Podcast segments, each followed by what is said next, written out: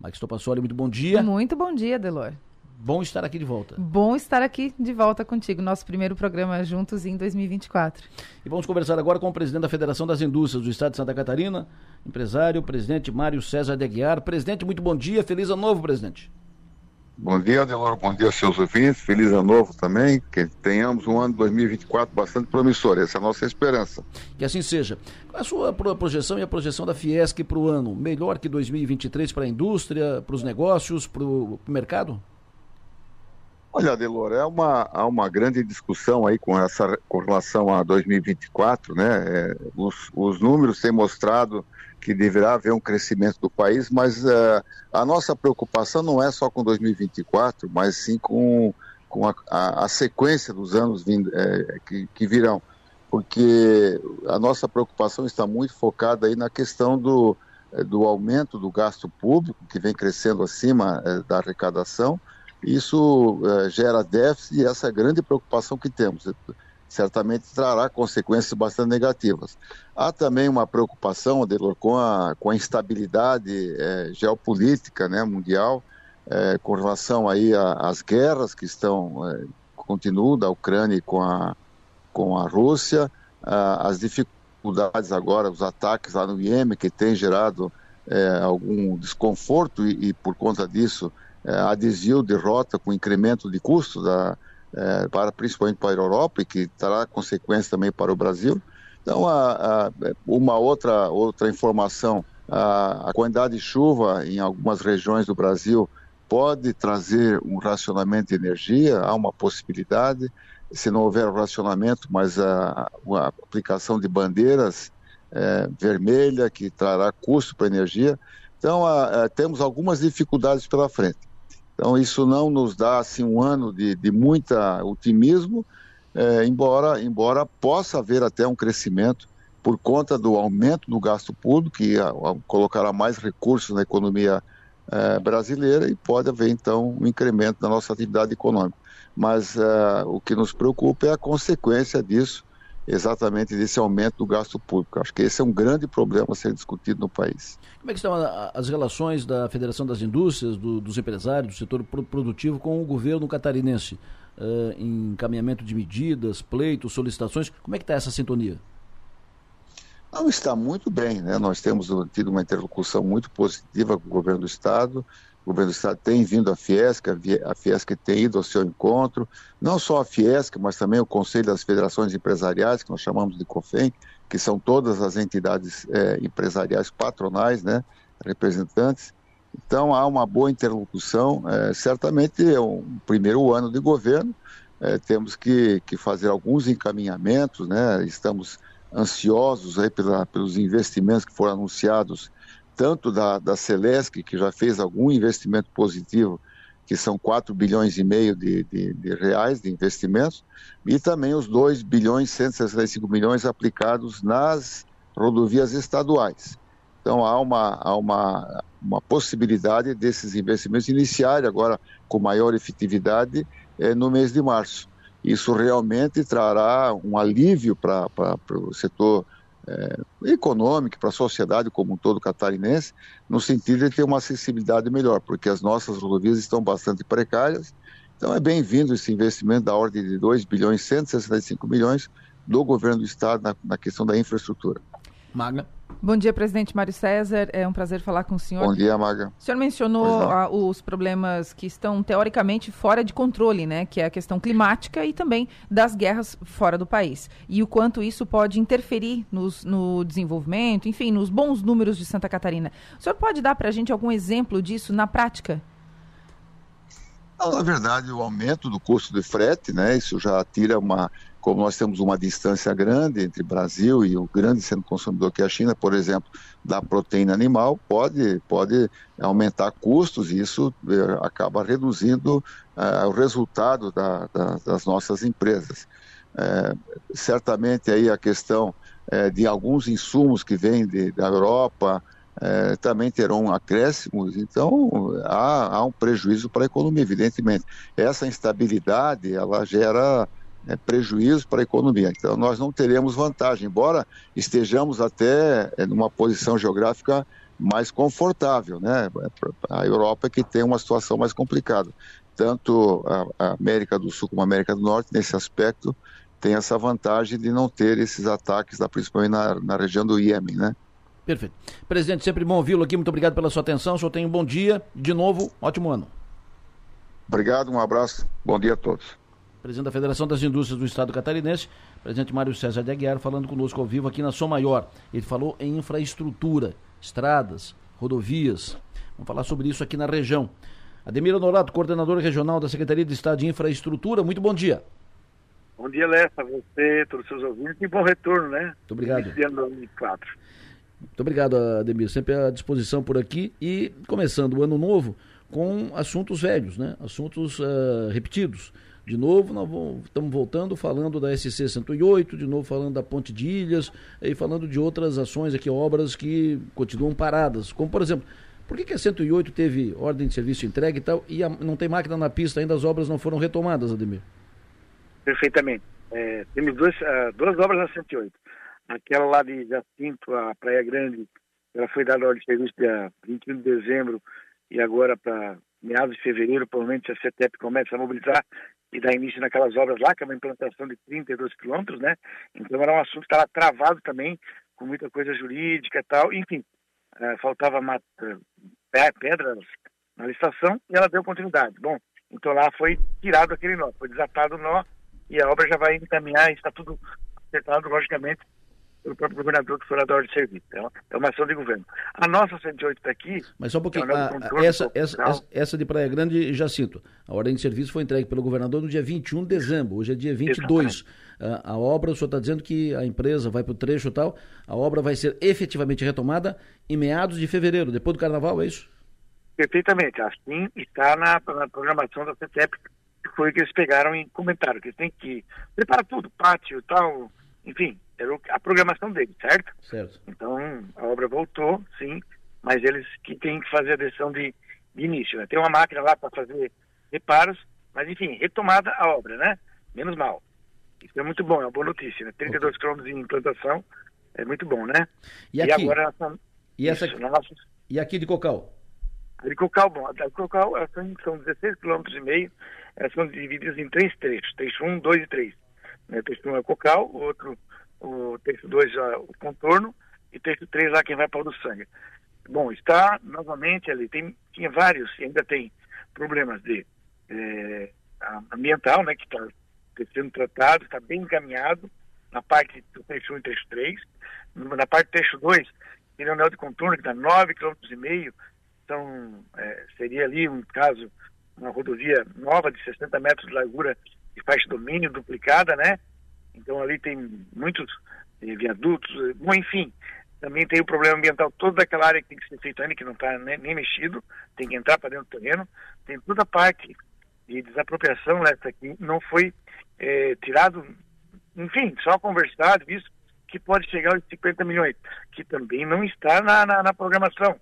A obra é de 222 milhões, né, que foi iniciada, feita aquelas escavações na beirada, como todos veem, né, mas nessa parte, no caso de inicial agora, ela não tem o material. O material para fazer o tampamento daquela parte da pista seria vir lá de dentro, daquelas rochas e tal, ser detonado, tirado e colocado ali, para recompor o material.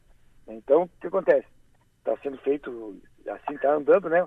O aditivo, tudo isso passa pelo Tribunal de Contas e tudo mais, porque é uma coisa que vai adicionar valor maior dentro da obra. Então, ou seja, tudo tem que ter autorização, a parte jurídica, ela é morosa, de certo ponto, né? Porque tudo tem que ter especificação, explicação.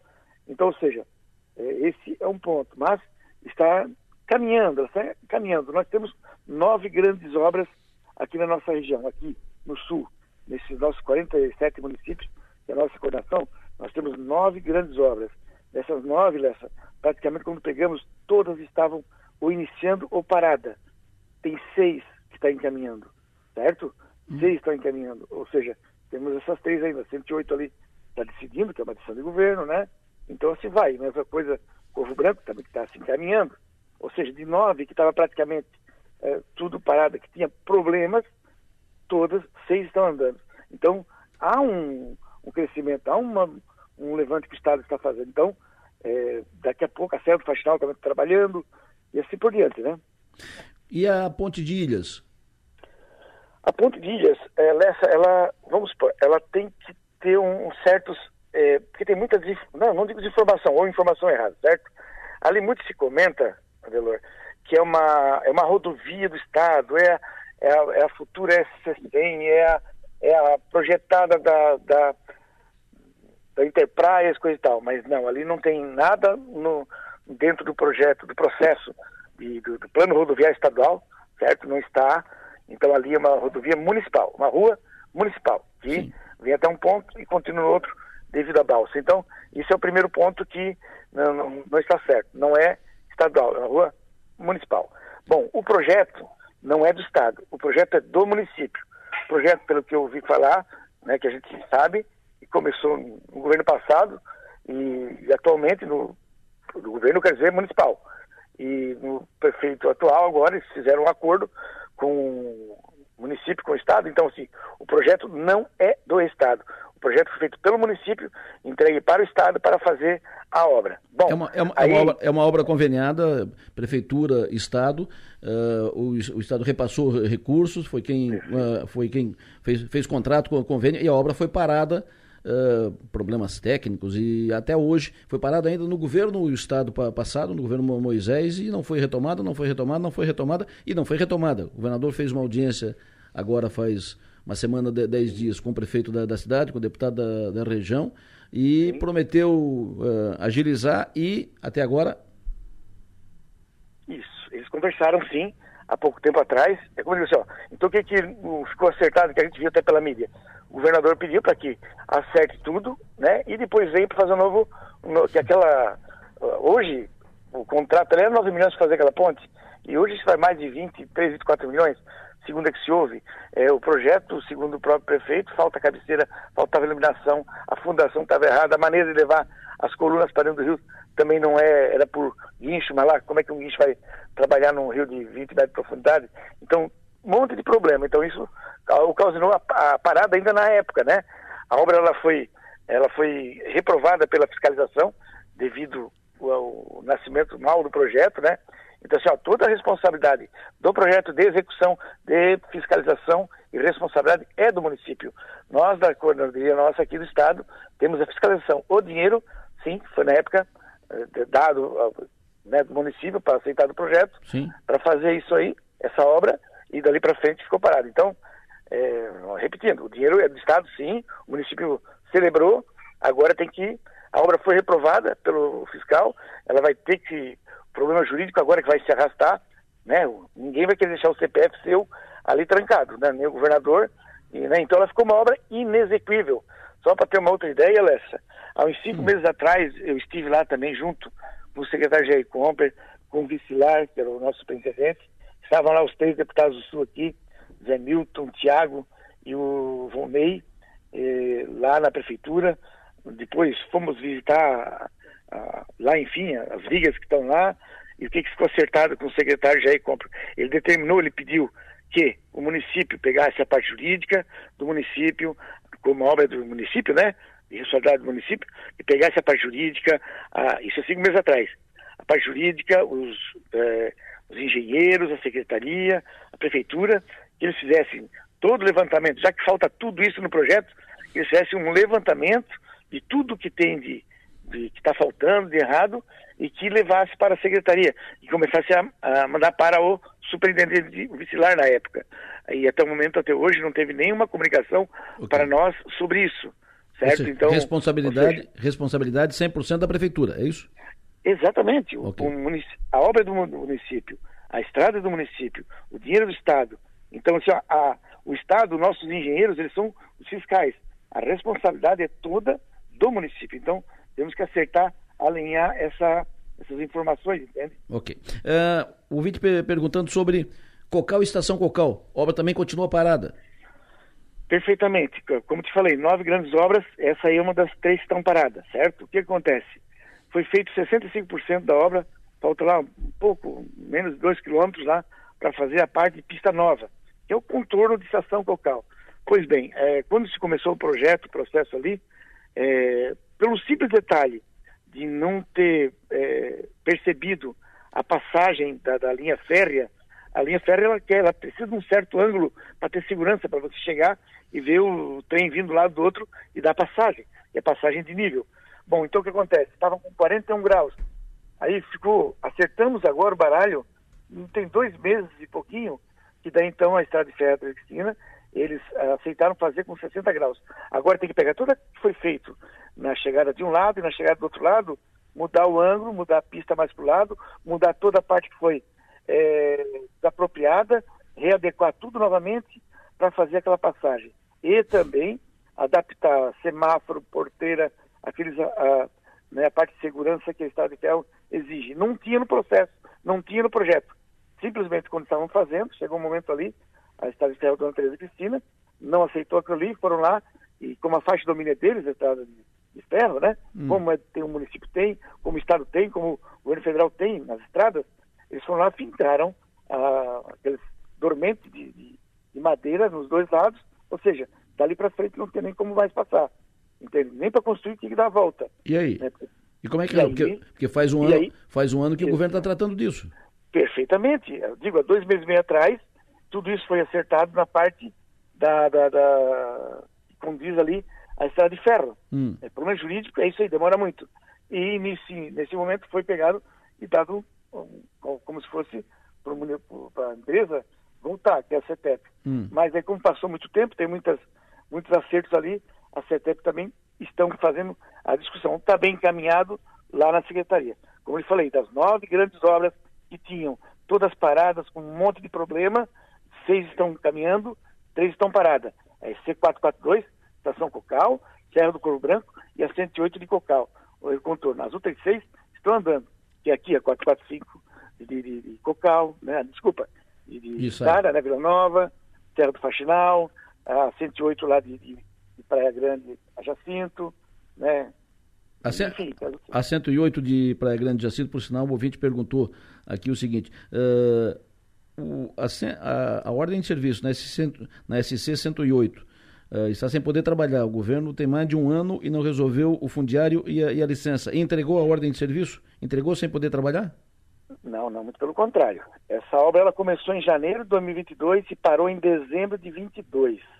Certo? Parou por quê? Porque quando chegar no momento, eu estava fazendo a terraplanagem, quando chegar no momento de começar a colocar o seixo na rodovia, ou seja, tinha lá escavação e transporte de seixo, mas a pedra, o seixo, não sei se o governo passado pensava que iria chegar, encostar a máquina em qualquer beira de rio daquela lá, tirar a pedra e botar na estrada. Eu acho que pensaram assim, porque pagaram o transporte e a escavação, certo? Então o que aconteceu?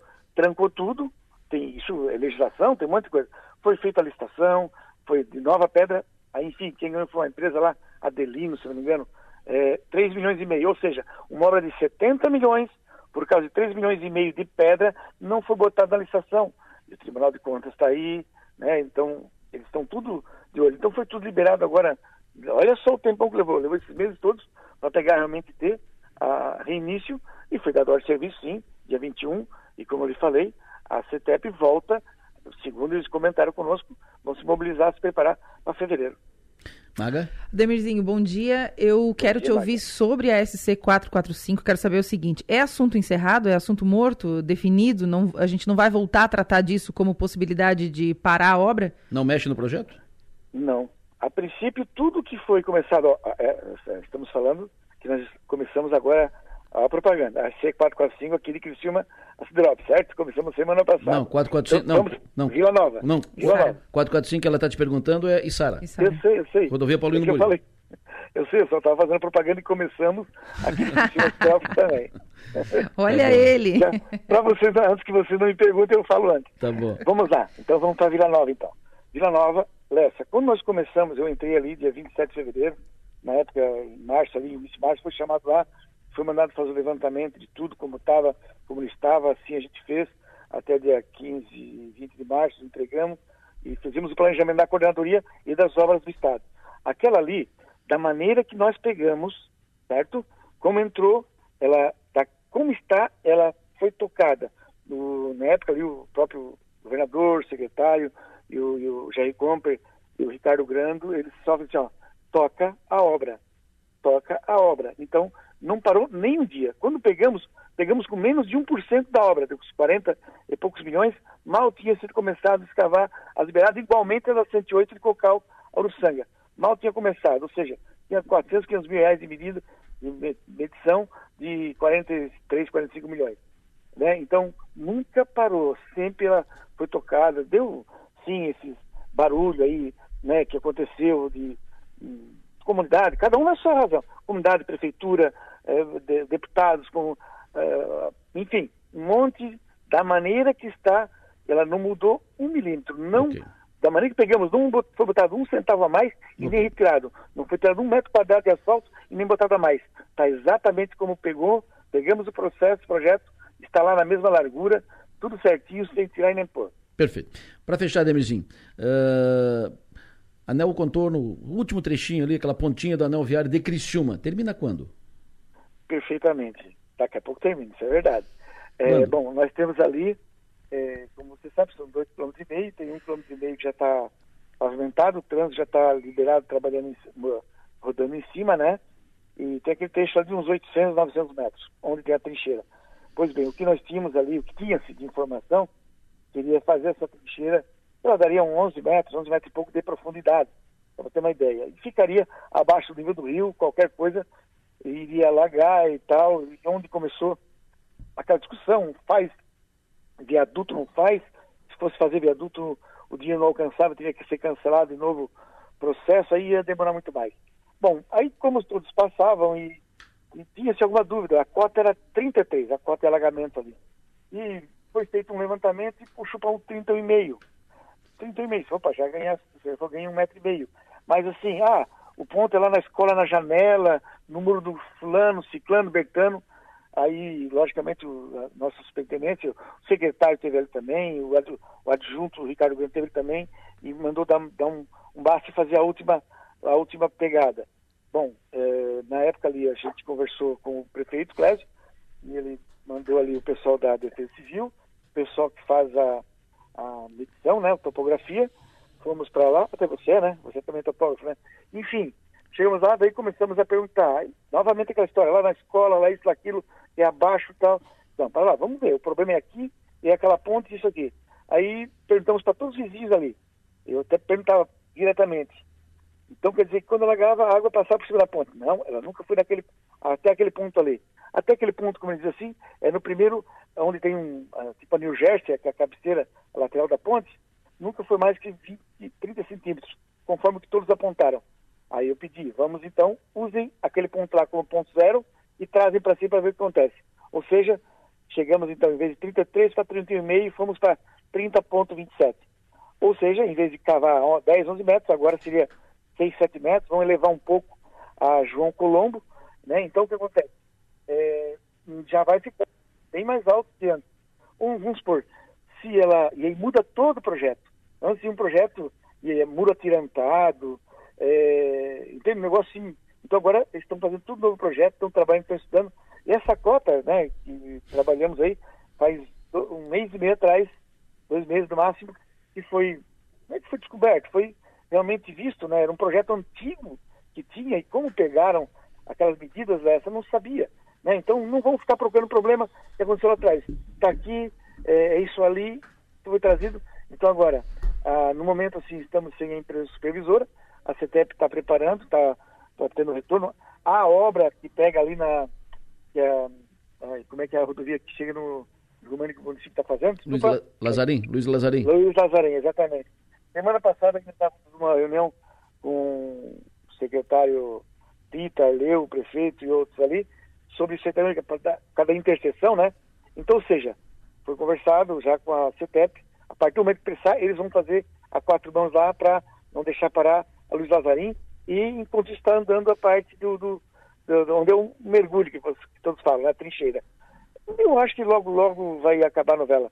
Se o Anel Viário tem 30 anos de história... Então, como diz assim, vai ser mais um pouquinho para o nosso amigo Perino lá em Cordal, um terneiro, foi para nós fazer uma assada ali em cima, segundo ele. Terneiro do encaminhando, Lessa. O terneiro do Pinheirinho estava guardado para a inauguração do anel, já, o terneiro já é avô. Já... Nossa, já tá travou, se apertar. Barbaridade. Ademirzinho, sempre bom ouvi-lo. Obrigado pela sua atenção. Tenha um bom dia. Lessa, muito obrigado pela oportunidade, sem problemas assim, qualquer tipo de pergunta que vem claro, daí, claro, não claro. Tem problema, a gente está sempre à disposição e agradece muito a oportunidade para estar dando e esclarecendo, na verdade sim, porque quando uma coisa é o que está rolando na rua, tipo telefone sem fio, e outra coisa é que nós estamos dentro da máquina, vendo e executando. Então vamos lá, das 9 grandes obras do Estado, estamos com 6 andando, praticamente todas as 9 estavam paradas. Estão 6 funcionando, daqui a pouco. É o estado da boa do nosso governador Jorge Mello atacando nossa região aqui. Tem mais de 1,2 bilhão de investimento total aqui na nossa região toda aqui, nesses 47 municípios. Então, está sendo atacado muito forte. Muito obrigado pela oportunidade, tá? Sempre bom ouvi-lo. Obrigado, Ademir Honorato, que é o coordenador regional da Secretaria de Estado de Infraestrutura. Vai ano, vem ano e as pautas se repetem. Estação Cocal, parado. Criciúma, Cocal, Urussanga, contorno de Cocal, parado. SC 108 tem hora de serviço entregue, mas ainda não tem máquina no trecho. O projetado é para meados de fevereiro as máquinas retomem, sejam colocadas no trecho, a obra seja retomada. O anel de contorno viário de Criciúma, aquele último trechinho, é um trechinho pequenininho. Ali é uma pontinha ali, mas desde o governo passado, vai para cima, vem para baixo, bota, estica, puxa, vai e tal, é isso, é em trincheira, tira a trincheira, é um elevado, tira elevado, bota. E o Ademir Honorato, evidente, ele dá as explicações, a decisão não é dele, né? Ele não é ponta, ele está no meio e ele dá as explicações e agradecemos sempre a atenção do Ademir, porque pior é aqueles que não falam, né? Não resolvem e não falam, né? Falei há pouco da Casan. Esgoto correndo na rua. Alô, Casan. E a Casan fala? Não fala. O esgoto continua correndo e não tem explicação, entendeu? A Casan não dá explicação. Já foi muito mais comunicativa a Casan. Hoje ela emudeceu, o que é muito ruim para o cidadão comum pagador de impostos. Max Topassoli, vamos para o intervalo para falar de política? Vamos sim. Como é que está o Guide? Tens visto o Guide? Tem muita gente perguntando. Nós vamos falar sobre isso depois do intervalo. Gabriela, design e qualidade em revestimento, informa a hora certa. Primeiro ao pessoal da Gabriela, um bom dia, feliz ano novo, bom tê-los conosco aqui no nosso programa. A hora certa? 8h13. Agora são 8h18. Estamos de volta, muito obrigado pela audiência de todos, pelas mensagens aqui, muito obrigado, estamos de volta, muito bom estar aqui. Férias faz bem, um período de descanso faz bem e tal, mas... voltar para cá é uma ótima notícia. É sempre muito bom estar aqui, interagindo e conversando, e sempre à disposição de todos. E muito obrigado pela interação e pela participação de todos aqui. Já estão aqui na Som Maior os 2 candidatos à presidência da Copera, Cooperativa de Forquilhinha. Os 2 candidatos já estão aqui, Ricardo Ximenes, Rogério Feller. Os 2 candidatos daqui a pouco estarão conosco aqui no estúdio. Max Topassoli, vamos falar de política, Maga. O que pretendem, o que vão priorizar, o que vão, antes de conversar com os candidatos à presidência da Copera, vão tratar com os deputados estaduais do Sul Catarinense. O que eles projetam como prioridade? O que será fundamental? Quais serão as pautas preferenciais? O que eles imaginam que vai tomar conta, que vai nortear o debate, que vai chamar atenção nesse ano 2024? Converso com o deputado, chamo, coloco na conversa para conversar conosco o deputado estadual do Sul Catarinense, deputado Tiago Zilli. Bom dia, deputado, tudo bem? Ô, Delor Lessa, muito bom dia, Magno Passoli, ao Piara, a todos os ouvintes. Olha, muito bom falar com vocês e bom retorno aí. Vamos começar o ano, né, Delor? Fechado, feliz ano novo. O que o senhor tem na sua lista? O que vai ser prioridade nesse ano, deputado? Além da eleição, mas o que vai ser prioridade nesse ano das pautas que interessam ao Sul Catarinense? Ah, Delor, eu estava acompanhando a entrevista ali do Ademir falando, eu acho que a prioridade nossa fundamental é fazer a valorização da nossa região sul, lutar pelo nosso espaço, aquelas obras, não só as obras, Delor, a nossa representação no estado de Santa Catarina, para destravar, para tirar do papel tudo isso que está acontecendo, eu acho que é uma pauta importantíssima para isso, até porque a gente vê, a gente vai acompanhando, saiu agora... o PIB de Santa Catarina, né, dos 11 municípios que concentram a metade da riqueza, que é Itajaí, Joinville, Florianópolis, enfim, todo o estado de Santa Catarina. A nossa região precisa ter uma participação maior, e eu acho que isso é importante. A bancada do Sul já entendeu isso, para a gente poder destravar projeto, aquilo que a gente quer para o desenvolvimento da região, sem ficar reclamando do que passou ou do tempo que ficou sem investimentos, mas eu acho que nós temos que reivindicar o que é de direito nosso, Adelor. Eu acho que isso é uma das pautas mais importantes neste ano. Eu até cansei aqui quando de tanto vai e volta no projeto do Anel Viário de Criciúma, do projeto da Ponte de Ilhas, o projeto aqui de Cocal, a obra de Cocal, depois de Estação Cocal, e é projeto que vai, que sobe, que desce, aditiva e vai, estica. Até cansei aqui de tantas voltas e obras paradas. Exatamente. E isso só se resolve se todo mundo saber a importância que tem da união de todos, da defesa junto. Tivemos esses dias agora lá no governo do estado, conversando com ele, que é uma etapa importante que precisa. Eu vi você perguntar sobre a Ponte de Ilhas. O Ademir, claro, falou bem, é um projeto municipal. Estava lá o prefeito César Serra, estava lá o deputado Von Ney Weber, os assessores do prefeito, lá o Sandrinho, o Rony, do deputado Von Ney também lá, o Rodrigo Pavei, o Jonas estava comigo.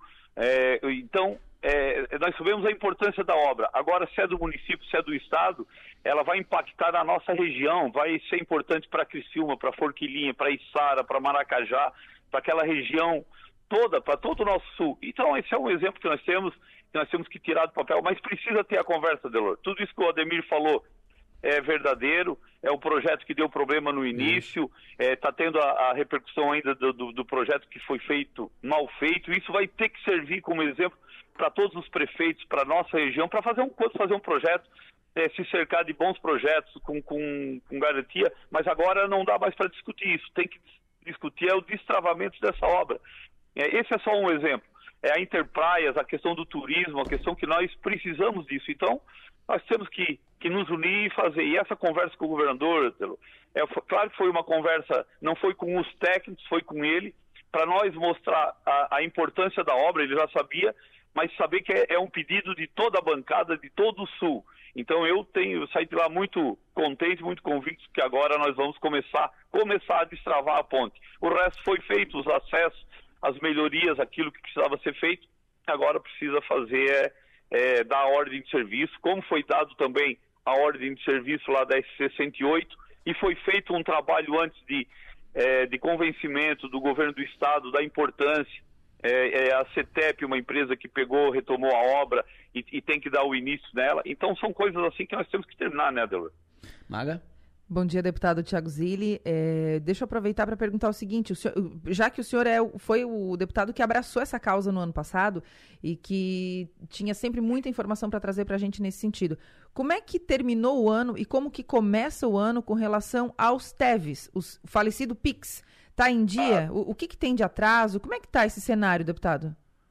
Olha, Maga, daquele primeiro lançamento que foi feito o governo do estado visitando as secretarias, que foram 667 transferências que ele fez, que ele acordou com os prefeitos, já foi destinado mais de 500 milhões desse valor.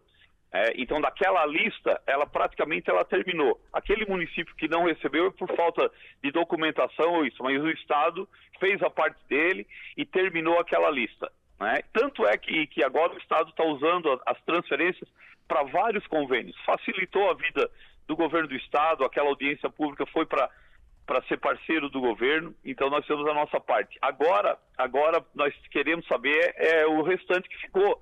Aqueles outros transferências que não foram dado início, agora nós temos que começar uma nova etapa, Maga, né? Aquela eu considero que ficou terminado, aquelas 667 transferências. Deputado Tiago Zilli, muito obrigado pela sua atenção, sempre bom ouvi-lo, ótimo ano. Eu que agradeço, um abraço a todos aí, estamos sempre na escuta. Perfeito. 8h25, de deputado para deputado, deputado estadual Júlio Garcia, muito bom dia. Bom dia, Delô, bom dia, Maga, bom dia aos ouvintes da Som Maior. Feliz ano novo para o senhor. O que vai chamar a atenção? O que vai ser pauta prioritária? O que vai movimentar mais o ano 2024 para a bancada do Sul, deputado Júlio? Feliz ano novo também para você, para a Maga, para todos os ouvintes. Que seja um ano que as realizações sejam do tamanho dos sonhos de cada um. O que eu acho, Delô, que o ano de 2024 tem de diferente de 2023 é a eleição municipal. O governador Luiz Henrique já dizia, eleição na terra, tempo de guerra. Então, certamente será um ano um pouco mais movimentado, um ano com maiores discussões políticas, porque as eleições municipais, elas realmente movimentam, né, o cenário político. Eu acho que essa vai ser a grande diferença. No mais, eu acho que vai ser um ano muito parecido com 2023, quando tínhamos a expectativa do novo governo que assumiu, e as coisas caminharam. Como o governador é uma pessoa extremamente política, as coisas caminharam razoavelmente bem, não tivemos maiores percalços na área política e na relação também com o governo do Estado e na relação Assembleia-Governo. Nós temos aqui, em se tratando de infraestrutura, deputados, muitas obras paradas, trancadas, travadas, que vai para cima, vai para baixo, conversa, estica e puxa e tal, e obras que não resolvem. Tem várias aqui, várias e várias. O senhor acha que neste ano a bancada do Sul, os deputados estaduais do Sul, vão focar mais nisso para conseguir fazer, agilizar e destravar e desatar os nós? Eu acho que esse deve ser o foco da bancada do Sul. Realmente nós temos obras importantíssimas, nem todas são possíveis de serem realizadas por um governo só. Faz muito tempo que Santa Catarina não tem um plano de desenvolvimento, um plano de infraestrutura, né, com começo, meio e fim, de curto, médio e longo prazo, e isso realmente faz falta, porque não há um critério para a escolha das rodovias que devem ser ou abertas, novas, ou revitalizadas, ampliadas, enfim. Então, a falta de um plano, de um projeto, e não estou falando desse governo que tem apenas um ano, não. Estou falando de diversos governos anteriores que há muito Santa Catarina não tem um plano de infraestrutura que possa ter, como disse, começo, meio e fim, e tenha lá na frente uma perspectiva de nós termos uma infraestrutura melhor, porque se hoje Santa Catarina tem uma carência, é exatamente na infraestrutura, o que atrapalha o escoamento da produção, atrapalha o desenvolvimento, atrapalha o Estado como um todo. Maga. Deputado Júlio, bom dia. O senhor mencionou que o grande diferencial desse ano são as eleições municipais e que eleição na terra é tempo de guerra. E eu vou puxar... Henrique, que dizia? A gente vai repetir isso aqui, então bom, a gente vai fazer uso desse bordão porque faz muito sentido. E trazendo essa guerra no sentido figurado aqui para a nossa cidade, a gente sabe que existe um cenário a se desenhar. Porém, no fim do ano passado, o senhor disse num encontro do partido que o candidato do PSD em Criciúma era o Arleu da Silveira. Esse cenário se mantém?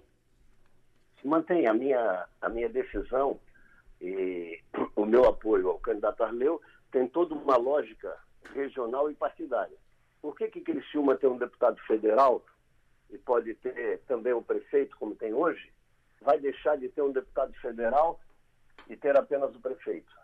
Ou a representação federal não é importante para a cidade? A minha decisão se baseia apenas nisso. Eu acho que o PSD tem o prefeito da cidade e tem um deputado federal. Por que vai abrir mão de um deputado federal, dando um deputado federal para o norte do estado, para Joinville? Eu não vejo nenhum sentido nisso. Por isso, a minha escolha, a minha decisão. E acho que o PSD vai caminhar por aí. Eu não sou, evidentemente, a última palavra do partido. A decisão vai ser tomada pela executiva municipal. Mas acho que o caminho mais lógico é esse. A minha decisão tem toda uma lógica. Só isso. Deputado Júlio, muito obrigado pela sua atenção. O senhor tem um bom dia, bom trabalho. Grande abraço. Deputado Júlio Garcia falando conosco também, entre os deputados estaduais. Conversa agora com o deputado Stener Sorato, que era secretário de Estado até o final do ano passado, era chefe da Casa Civil e agora está de novo na Assembleia. Está, na verdade, começando a cumprir o seu mandato de deputado estadual. Deputado Stener, muito bom dia. Bom dia, Delor, bom dia, Maga, bom dia a todos os ouvintes da Rádio Som Maior. Durante o ano passado, muitas vezes conversamos com o senhor sobre assuntos ligados à Casa Civil, articulação política do governo, trato das questões políticas. Agora, vamos falar como deputado do Sul, integrante da bancada de deputados do Sul, e sobre prioridades do seu mandato para esse ano 2024. O que o senhor imagina que será o foco, que vai chamar mais atenção? O que vai colocar mais lenha na fogueira no mandato de deputado estadual nesse ano 2024, deputado Stener? Olha, Valor, com certeza, né, já foi falado pelos que me antecederam, mas a infraestrutura logística tem que ser o nosso foco. A gente está com um atraso bastante significativo por vários motivos que todos já conhecemos, né, seja a BR-101, seja a falta de investimentos, e nós precisamos de uma vez por todas destravar essa questão da concessão do aeroporto Humberto Dias Bortoluzzi, em Jaguaruna, a questão do porto de Imbituba e do terminal pesqueiro de Laguna. Nós queremos que o terminal pesqueiro de Laguna vire um porto, e como não poderia deixar de ser, as nossas SCs, melhorar a infraestrutura logística aqui do sul do estado, ligando um município a outro de forma mais rápida e também com asfalto de qualidade. Eu acredito que esse é o tema, é isso que nós vamos buscar, é isso que eu vou estar como deputado, para que a gente consiga fazer com que a região sul tenha uma maior renda, porque através desses modais logísticos aí que a gente consegue melhorar as nossas empresas, o escoamento da produção, isso significa renda para todos os sul-catarinenses. Perfeito. Maga. Bom dia, deputado Stener. Como é que o senhor pretende fazer a divisão de pauta entre ser deputado estadual do Sul, porque o Sul vai cobrar isso, porque a gente se apropria dos deputados daqui, né, pelas pautas que a gente tem aqui, mas o senhor também deve ser candidato a prefeito de Tubarão. Como é que vai fazer essa divisão de tempo e de pautas? Com certeza Tubarão está no radar. Tubarão é a segunda maior cidade em número de habitantes do sul de Santa Catarina, e por isso que a gente vem discutindo essa possibilidade de estar candidato a prefeito, sim, do município. Claro que isso vai ser uma definição de pesquisas, né? Não é só o candidato que decide, não é só o partido que decide, é a população, para ver se o meu nome tem interesse, sim, pela população. E pela significância que Tubarão tem, né? Sendo a maior cidade da Morel, acredito que isso acaba também reverberando nos demais municípios, cumprindo essa função de liderança. Então, por isso, há sim essa possibilidade, e há a possibilidade de dividir sem problema nenhum. Como eu acabei de lhe dizer, Tubarão é uma cidade polo, né, da Amurela. Deputado Stener, muito obrigado pela sua atenção, sempre bom ouvi-lo, tenha um bom dia, bom trabalho, feliz ano novo. Da mesma forma, feliz ano novo a todos vocês. Nós vamos amanhã ouvir os outros deputados estaduais da região, amanhã, se não ouvimos todos os outros amanhã, vamos ouvir alguns amanhã e outros na quarta. Queremos saber da posição dos deputados, dos compromissos que têm com a região sul de Santa Catarina nesse ano 2024. E foi importante ouvir os três que falaram hoje, o Tiago, o Júlio e o Stener. Os três deram destaque para infraestrutura, obras de infraestrutura na região, obras que estão travadas, paradas, enroladas, projetadas e tal. É importante que a bancada do Sul pegue junto nisso. Essas obras só vão andar, só vão destravar, desinosar, desenrolar, só vão andar se os deputados pegarem junto, ainda mais num ano de eleição, num ano político e tal. Então é fundamental, e só vai sair do papel se de fato os deputados cumprirem o papel de pressionar, apertar o governo, contribuir com o governo, sugerir, aperfeiçoar, enfim. E só vai andar assim. Então é importante que eles estejam com esse foco, em sintonia com isso. 8h35.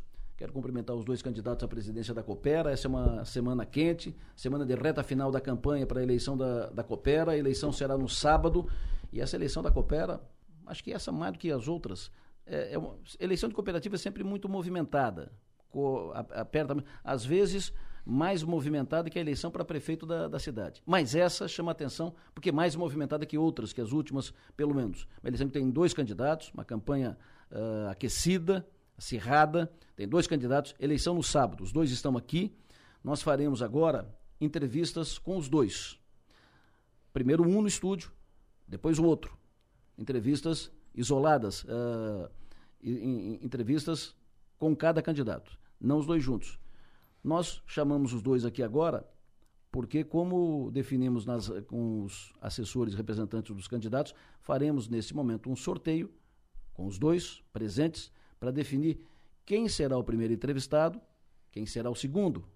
O tempo, 15 minutos, é o tempo projetado. Agora, se estender um pouco, o tempo usado na primeira entrevista será o tempo usado na segunda entrevista. Isso nós acertamos com os candidatos. Nas regras também, os candidatos poderiam vir acompanhados de até 3 pessoas. Os dois candidatos estão com 2 pessoas. Durante a entrevista, só o candidato no estúdio. Pode entrar fotógrafo para fotografar e tal. Agora, entra, fotografa e sai. E não terá nenhum outro assessor. Entrevista será feita por mim e pela Maga, como disse, tempo sugerido, 15 minutos, mas o tempo usado na primeira entrevista será o tempo usado na segunda. Feller, bom dia. Bom dia, Delor, bom dia a todos os seus ouvintes. É uma satisfação estar aqui para falar desse processo democrático aí da eleição da Copera. Muito obrigado. Obrigado pela presença. Ximenes, bom dia. Bom dia, Lessa. Bom dia, Maga. Bom dia, Feller.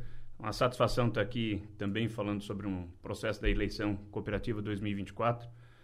Agradecer à rádio por esse espaço, né, e por promover essa tentativa de um debate que, infelizmente, o candidato Rogério Feller não aceitou vir para o debate, mas estamos aqui, então, para cumprir a agenda e levar informação para os nossos associados aí, que é tão importante. Aqui nós temos número 1, número 2, certo? Estou mostrando aqui os candidatos, número 1, número 2. Isso é para definir quem fala primeiro e quem fala segundo, perfeito? Aqui não tem nada a ver com o número das chapas, certo? Então, eu vou colocar os dois números aqui na caneca e vocês dois vão tirar, cada um tira um número que vai definir quem fala primeiro e quem fala segundo, ok? Entendidos? Então, dobro os números, coloco aqui, e aí vocês vão definir, vocês tiram os números e vai ficar definido quem vai falar primeiro e quem vai falar segundo. Perfeito? Ximenes, tira o teu que está mais próximo de mim aqui. Feller, tira o teu. Perfeito? Ximenes, canta teu número. Número 1. Então, número 1 fala primeiro Ximenes e número... Tem número 2 aí, Feller? Tem que ter, né? Tem que ter, né? Vamos ver. Abriu? Número 2. Então, fala primeiro Ximenes, fala depois o Rogério Feller. Entrevista depois do intervalo. Plasson, presença global com atendimento personalizado, informa a hora certa. 8:37.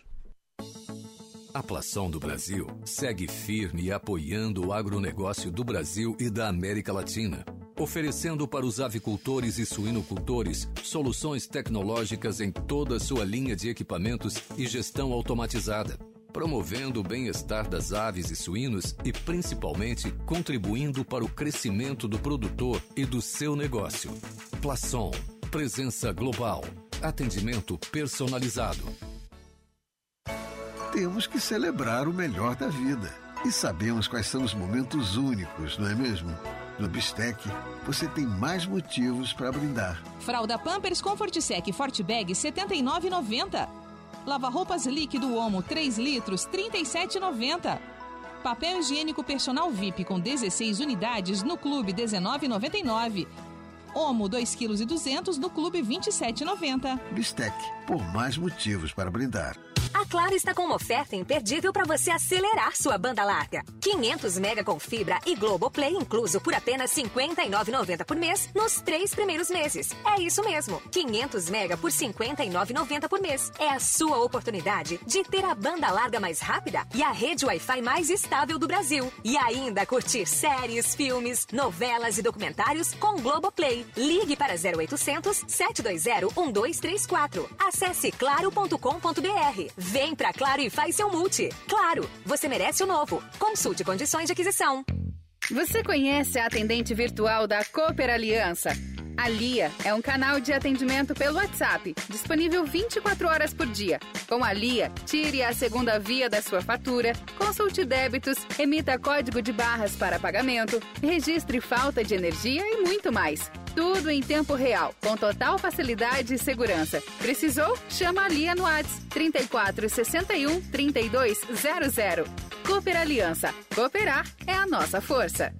O que fazemos ou deixamos de fazer em cada dia é determinante para alcançar o nosso bem-estar, mas nem sempre depende apenas das nossas escolhas. A obesidade é uma doença que afeta milhões de pessoas no mundo e envolve diversos fatores: hábitos alimentares, sedentarismo, genética, aspectos culturais e outros. Para mudar essa realidade, precisamos atacar as diferentes causas. Por isso, a Mova conta com estrutura moderna e equipe multidisciplinar, com profissionais especializados no tratamento da obesidade, realizando cirurgias e acompanhando diariamente os pacientes na reestruturação dos hábitos. Todos nós podemos ter uma vida mais saudável e feliz. Afinal, ser feliz é nossa melhor forma. Show sedentarismo, show procrastinação, show maus hábitos, todos. Contra a obesidade.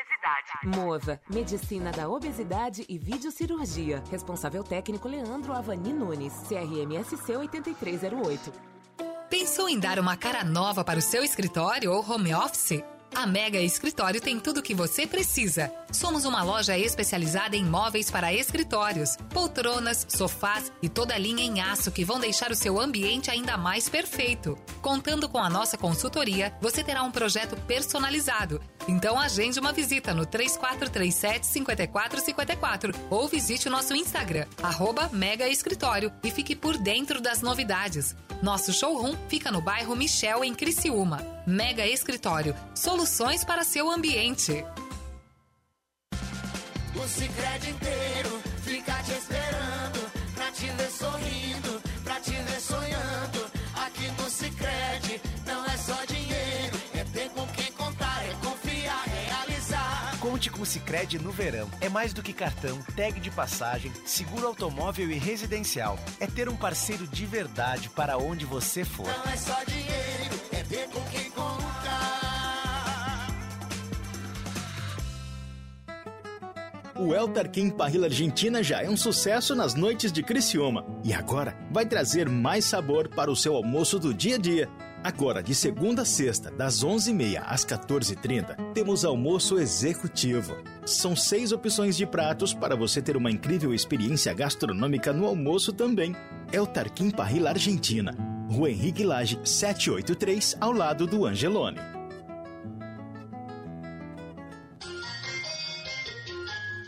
Programa Adelor Lessa. Oferecimento: Construtora Locks, Bistec Supermercados, Nações Shopping, Triângulo Segurança, Unesc, Unimed, Librelato, IDB do Brasil Trending, Sicredi, Cooper Aliança, Sublime Persianas. 8h43, estamos de volta. Tempo fechado no sul de Santa Catarina. Uma neblina forte na rua, uma garoazinha, assim começa a semana, assim começa a segunda-feira. Uma semana quente aqui na região, semana de eleição, eleição na Copera, Copera que tem cooperados e eleitores para o processo, eleitores habilitados em Forquilhinha, Nova Veneza e Criciúma. São algo em torno de 20, 21 mil eleitores habilitados para esse pleito, essa eleição concorrida, acirrada, quente, que acontece no próximo sábado. Estou conversando há pouco aqui, tirando Criciúma, Içara, talvez um ou outro, poucos municípios da região têm mais de 20 mil eleitores, a mostrar a importância dessa eleição. E a importância da Coopera, que é uma das mais tradicionais cooperativas de eletrificação rural do estado de Santa Catarina. Vamos às entrevistas. Como falamos antes, as regras foram definidas em assessoria com os candidatos e entendimento com os assessores dos candidatos foi definido que seriam eleições individuais, separadas. Fizemos o sorteio para definir quem fala primeiro, quem fala segundo. Quem fala primeiro é o candidato Ricardo Ximenes, que é o candidato da chapa de oposição, chapa 2, a eleição da Coopera. Contando o tempo, 15 minutos, contando a partir de agora, formal e oficialmente. Ximenes, muito bom dia. Bom dia, Lessa, bom dia, Maga, bom dia a todos os nossos ouvintes da Som Maior e um bom dia especial, claro, para o nosso associado aí da nossa querida cooperativa. Ximenes, eu li que tu falou sobre projetos para a cooperativa e tal e falou que um poucos benefícios a Coopera está hoje levando aos associados e tal e tu acrescentou, sem falar nas sacanagens que estou descobrindo. Quais são essas sacanagens e por que não falou isso antes? Bom, Lessa, primeiro que a gente começou a estudar, né, e a gente tem uma dificuldade muito grande quando a gente fala sobre transparência na atual gestão da nossa cooperativa. Quando a gente escuta nos meios de comunicação o presidente falando que a gente tem todas as informações necessárias no portal da cooperativa, no site da cooperativa, eu desafio agora abrir aqui o computador aqui e tentar buscar as informações que a gente precisa, enquanto sócio, a gente precisa lá no site. Não tem. Eu tenho, desde o dia 31 de outubro, pelo menos 15 pedidos que a nossa cooperativa ainda não nos retornou com a documentação solicitada. Nós tivemos, na semana retrasada, uma liminar da Justiça, fazendo com que eles nos entregassem pelo menos a lista dos sócios aptos a votarem na eleição do dia 27. Então, por isso que a gente não se posicionou antes. Tem muita informação que eu tenho recebido diariamente através de pesquisas junto à Jusesc, junto a outras entidades, que a gente vai juntando as informações e trazendo para a mídia, trazendo para o nosso associado a informação do jeito que ela é. E são muitas sacanagens realmente. É uma falta de transparência muito grande. A começar pelo escandaloso desvio que a gente teve registrado em ata, em que o presidente se posiciona após uma situação visualizada pela mídia, exposta pela mídia. O presidente vem no meio de comunicação dizer que está com os documentos na caminhonete há mais de 2 anos para poder explicar isso para o sócio. Por que não levou essa informação antes para o sócio? Qual era a dificuldade de sentar com o sócio e explicar para ele? Foi lá e apresentou esta situação para os sócios, com um pouco mais de 60 pessoas numa assembleia, e as pessoas que estão na assembleia a gente conhece muito bem quem participa, e infelizmente ela é muito mal divulgada, cumpre somente o básico, o interesse absoluto de que não haja a participação do associado. A gente traz propostas muito diferentes disso. Nós queremos implantar um sistema de controle, um sistema de compliance que garanta que situações como essa não aconteça. Eu não estou aqui pessoalizando a forma como foi tratado esse assunto. Eu não estou aqui dizendo que... Eu não tenho nada contra o Feller. O Feller é uma excelente pessoa, um cara que trabalha para a comunidade, eu não tenho nada. Agora, ele, enquanto ser humano, fantástico. Agora, enquanto gestor, tem deixado muito a desejar para o nosso associado. A nossa cooperativa, nós permitirmos que um desvio tão significativo seja tratado como uma situação isolada, como um caso de família. Nós estamos falando de dinheiro do associado. Nós não estamos falando de dinheiro que é lá de casa, que eu trato com meu filho da forma como me convém. Então, Lessa, a gente fica muito chateado com isso e a gente tem levado a informação para o associado. Eu não teria essa condição de ir lá na cooperativa agora pegar R$1.269.000 emprestado. Se eu não conseguisse pagar, eu devolver em imóveis. Aquilo que eu não tenho para completar em imóveis, eu pagar juros de 1%. Quem de vocês aqui teria essa condição? A cooperativa está aberta para qualquer sócio lá fazer isso? Que falta de controle que é essa? E se não tem controle, não tem gestão. E é isso que a gente tem visto ano após ano, a nossa cooperativa perdendo espaço. É isso que tem acontecido. E isso tem revoltado, tem deixado os nossos sócios insatisfeitos e a gente quer mudança. A gente está levando a oportunidade do sócio, nesse momento, provocar mudança. Maga? Bom dia, candidato. Essa campanha, especificamente, ela foi... o que protagonizou, o que permeou essa campanha foram muitas polêmicas, trocas de acusações, ações na justiça, e acabou tomando essa proporção toda em torno desses assuntos. A gente acabou vendo isso ser ganhar mais destaque do que as propostas efetivamente. Por que o senhor acha que isso aconteceu? Primeiro, pela forma como expõe as dificuldades de gestão que a atual gestão tem. A gente, eu lamento muito de ter que vir aqui e ficar falando sobre as inverdades que são faladas reiteradamente pela atual gestão. Agora, que o nosso plano de gestão, que a gente está levando de apreciação para o nosso associado, ele é fantástico. Ele traz de volta a oportunidade do sócio ser tratado como sócio e deixar de ser um pagador de energia, do sócio participar efetivamente das sobras. Quando eu falo de sacanagem, eu estou falando que em assembleias com 10 pessoas, o quórum mínimo, aprovado situações significativas que impactam diretamente a vida da comunidade, da sociedade, do nosso sócio.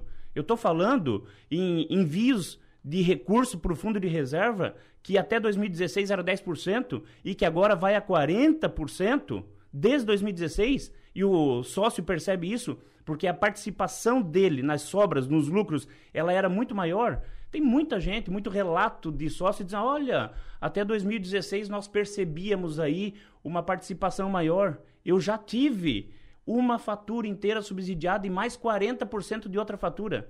Sabe quanto tempo faz que isso não acontece? 5, 6 anos que não acontece. Por uma mudança no estatuto feita com a participação minúscula dos associados. E os associados não conhecem isso. Então é uma pura sacanagem que essa administração tem feito com o nosso associado. E a gente está trazendo isso de volta. Nós estamos, ano após ano, perdendo espaço e deixando de ter a tarifa mais barata do Brasil. Já fomos a primeira. Mas eu não tenho nenhuma dúvida que... Se a gente ganhar essa eleição no dia 27, e a gente vai ganhar essa eleição, nós teremos a energia mais barata do Brasil novamente. Com certeza absoluta. É só diminuir a ineficiência de gestão. Olha o tamanho dos investimentos que tem sido feito. Eu quero falar aqui com qualquer pessoa que tenha noção disso.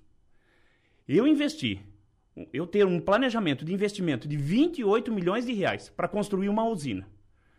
3 anos depois, essa usina estar batendo na casa dos 80 milhões de reais sem eu reajustar isso, no mínimo, com a inflação, o que ultrapassaria os 110 milhões de reais. O senhor Valmir Rampinelli, semana passada, no meio de comunicação, disse: olha, eu já recebi proposta para vender por mais de 100 milhões de reais. Eu coloco para ele que com 100 milhões de reais nós produzimos mais de 75% da energia que nós distribuímos hoje. O senhor está falando da hidrelétrica Boa Vista? A hidrelétrica Boa Vista é esse escandaloso investimento em que a cooperativa ela é sócia com 90% e a executora, a Vacaro, ela é dona de 10%. A executora é dona de 10%. Entrou com capital social de 225 mil. E que no parágrafo 4º deste mesmo contrato sinaliza que ela terá, ao final da obra, o total do capital integralizado, os 10% proporcional a todo o investimento feito. Eu entrei com 225 mil, eu vou sair no valor que ele está se aproximando dessa obra em 80 milhões, eu vou sair com 8 milhões. Quem é o outro sócio que foi convidado para entrar nessa sociedade? Nenhum de nós foi convidado para entrar. Isso não é gestão. Nós queremos é mudar isso. O senhor é cooperado quanto tempo? Eu sou cooperado entre idas e voltas. Aí eu moro no município de Forquilhinha desde o ano 1990. Já saí, já voltei. Eu tenho uma trajetória profissional que eu me orgulho. Eu iniciei no chão de fábrica e saí na condição de diretor-geral de uma grande multinacional, o que me deu uma experiência de gestão muito grande. Essa última vez, desde 2021. Perfeito. Então, o senhor é cooperado desde os 90, mas aí foi, voltou e permanente desde 2021. Exatamente. O senhor não conhecia essas questões antes? O senhor não se interessou por essas questões antes, para tratar disso antes da eleição? Infelizmente, não, Léo. O que motivou a gente se interessar para esse assunto foi a insatisfação de alguns associados. Depois que eu tive a oportunidade... E a grande oportunidade de fazer parte da gestão da administração pública, o qual eu estive até o final do mês de novembro, eu tive a oportunidade de conversar com muita gente e de me relacionar mais de forma mais próxima da cooperativa. Até pela quantidade de obras que o município de Forquilhinha desenvolve. Até mandar uns parabéns lá para o nosso prefeito, que tem revolucionado a cidade. Essa quantidade, e aí o relacionamento com a cooperativa começou a ser mais afinado. E nós encontramos muita dificuldade de relacionamento. E aí daqui a pouco começou a chegar empresário dizendo que tinha dificuldade também. Aí quando a gente vai na comunidade fazer a entrega de uma obra, a comunidade também reclama que está faltando investimento, que está faltando aproximação, que não consegue ser atendido. A partir desse momento eu comecei a estudar. Aí quando eu comecei a estudar, com muita dificuldade, porque eles não nos dão documento, e através das atas que eu consegui lá na Jusesc, eu consegui descobrir todas essas sacanagens que essa atual gestão faz com o nosso cooperado. Então, é isso que nos motivou. Caso contrário, Les, infelizmente, seja ele de uma forma infeliz que eles provocam a participação do associado, é que a ampla maioria não sabe. Porque se quisessem que o associado soubesse de tudo o que acontece, eles fariam exatamente o que estão fazendo de outubro para cá. Reuniões em comunidade.